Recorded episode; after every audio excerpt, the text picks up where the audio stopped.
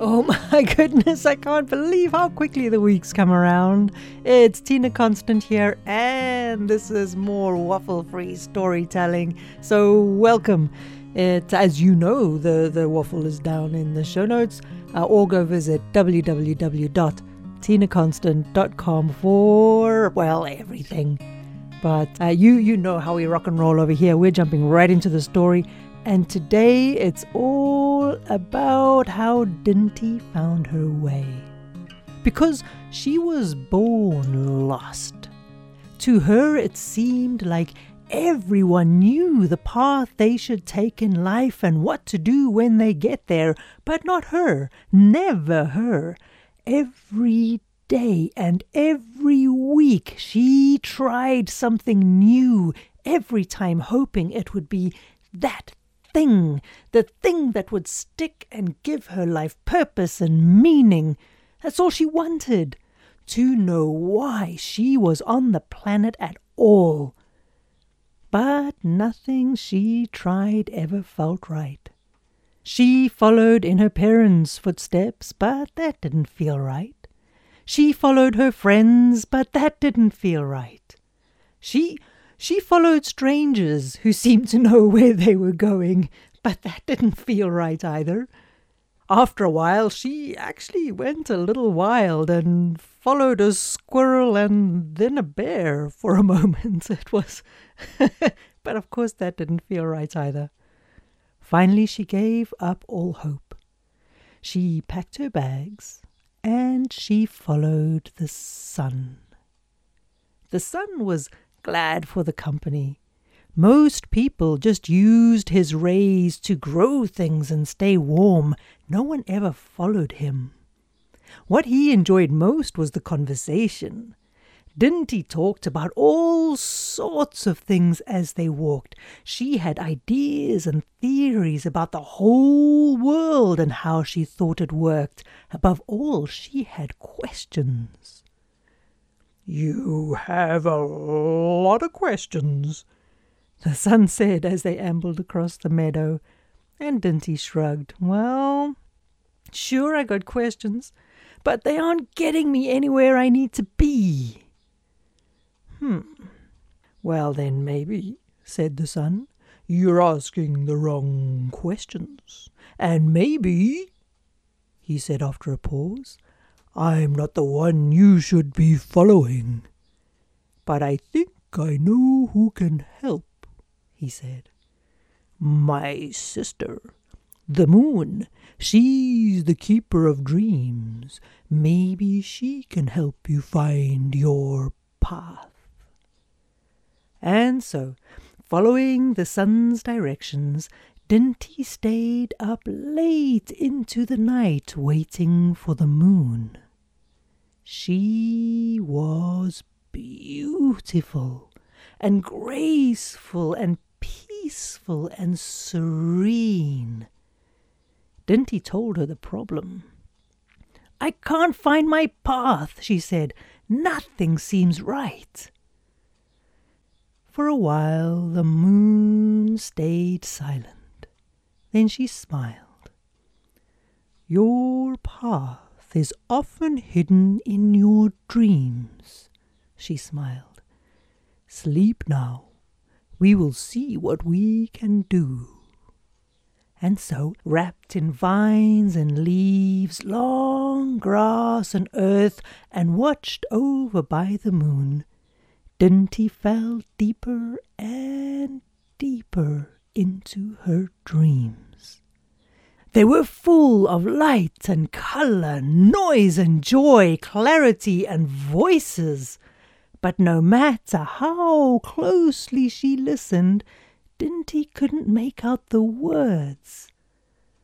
And when she woke, tight as she held on to it, she couldn't keep grip of the thread that led to her dream. The moon thought for a moment. I know who can help you, she said. Go to the great mountain. There's a fire in the belly of that mountain that will help you find your path. And so Dinty travelled, the warmth of the sun through the day and the serenity of the moon through the night. She finally came to the mountain with a fire in its belly. Oh, not many come to me, said the mountain. I'm happy for your company.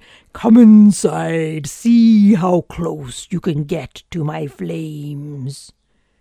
And so Dinty climbed to the top of the mountain, and step by step she climbed down into it and went as close to the fire as she dared. It was hard to sit that close to the heat. Dinty felt it on her face and her skin and her hair. The fire studied her from deep in the mountain. The only way you get closer is to breathe it in. The fire boomed. And so Dinty did, bit by bit, slowly and with great concentration. She breathed in the fire until she felt it burn in her heart and come alive in her belly. It felt like fireworks, a thrill of excitement and potential, like bursting flames wanting to escape a furnace. The power of it was almost too much for her. She didn't know where to point it. You have a friend in the sun, the fire said. You have a guide in the moon, and you have fire in your belly. What else could you possibly need to find your path? Dinty put her head in her hands. I don't know, she said. That's the problem. I feel like I have everything I need. I just don't know what to do with it.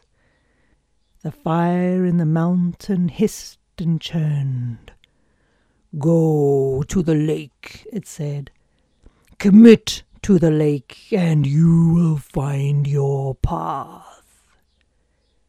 And so Dinty left the mountain with fire in her belly. She walked for days with the sun on her back. She slept through the night with the moon guiding her dreams. And after weeks of travel, she came to the great lakes. The water was still and clear, cool and quiet. Dinty stood on the edge of the lake and waited.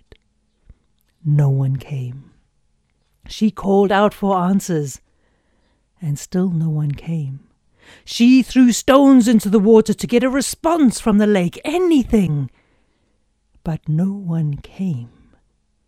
Finally, Dinty stepped into the water. She walked until the water covered her ankles. Then she kept going until the water reached her knees. The rocks under her feet were hard and sharp, but still she kept going. The water reached her waist, then her shoulders.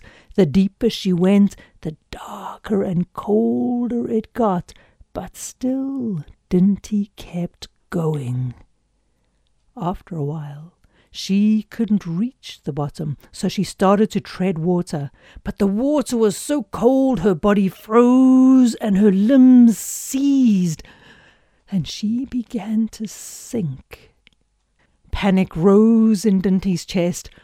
What was she doing? She was too far from the shore. She had nothing to hold into. She was too small and the lake was too big. The lake had to save her. Someone had to save her. But no one did. And without a word, the lake drew her deeper and deeper into the dark. Looking up from beneath the surface of the cold, unforgiving water, Dinty saw the moon beam down on her, and she closed her eyes. It was there, in the dark and in the quiet, that she felt the fire in her belly burn and churn, spit and soar. As it burned, it warmed her body, and she thought of the sun, her friend. Then she thought of her dream, and the quieter she got, the clearer her dream became. And with that, she found the thread, and she pulled. Closer and closer, louder and louder, she finally heard the words she had never been able to hear. What's the one thing you can do right now? Dinty thought. I need to get to the surface. I need air. The one thing I can do, I can swim. I can swim to the surface. And so Dinty swam. When she got to the surface of the lake, she breathed in new air and looked around her, and again she heard the voice. What is the one thing you can do right now? And Dinty thought, I need dry land. And so she focused on the shore and she swam to it. She got to shore and she pulled herself out of the water and felt the ice cold on her skin. And again she heard the voice, What is the one thing you can do right now? And Dinty built a fire that dried her clothes and warmed her flesh. The lights of the fire attracted travellers who joined Dinty and asked her how she got there. And Dinty told them how the sun was her friend, and how the moon was her guide, and how she got fire in her belly, and how she survived the lake by doing the one thing that she could at that moment. And with that, Dinty travelled the world. She joined in, she explored, she took right roads, she took wrong roads, she swam rivers, she swam lakes, she swam oceans. She backtracked, she flew forward, she laughed, she loved, and she lived every day. And after many, many years, with the sun on her back, and the moon in her heart and fire in her belly, Dinty looked back to see the long and winding path she had taken, and she saw that it was exactly as it should be. And that's that's it. That's it from the Waffle Free Storytelling Podcast for today. If you want the waffle, it's down in the show notes. There's all sorts of new gubbins up on the website. So go to www.tinaconstant.com and have a play around there. Uh, so, you know, take your time about things, folks. Some people work life out really fast. Gosh, I look at these folk and I go, how the heck did you do it? How did you do it? Hey, some of us take time, and that's okay too. The meandering path can be the really interesting one. So kick back, enjoy, hug the people you love, and, uh, well, say hi to the strangers. and I'll see you next time. Bye bye now.